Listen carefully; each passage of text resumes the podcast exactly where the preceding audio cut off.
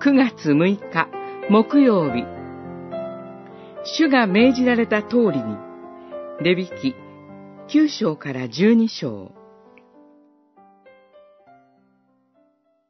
なお散布が貧しくて子羊に手が届かない場合は2羽の山鳩または2羽の家鳩を携えていき1羽を焼き尽くす捧げ物としもう一羽を食材の捧げ物とする。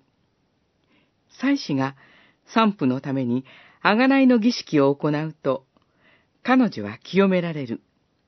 十二章八節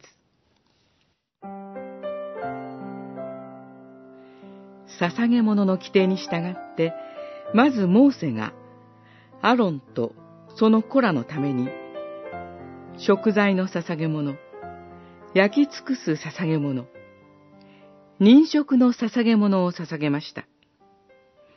モーセが行ったことは、主の命じられた通りであったと繰り返されています。九章では、アロンが捧げ物を捧げました。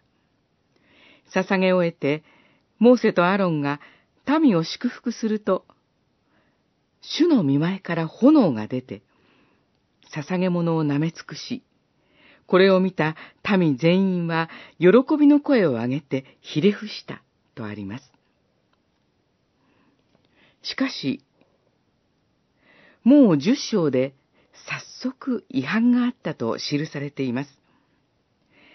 最初から違反がある悲しさ。これが御言葉に従えない人間の姿です。十一章は清い動物、汚れた動物についての規定です。ユダヤ人が今も守っている規定です。ペトロも主が命じられた通りに生きていました。使徒言行録十章で、ペトロが見た幻は、この規定を克服するためのものでした。十二章は、散布についての規定です。この中に貧しくて子羊に手が届かない人のための規定もありました。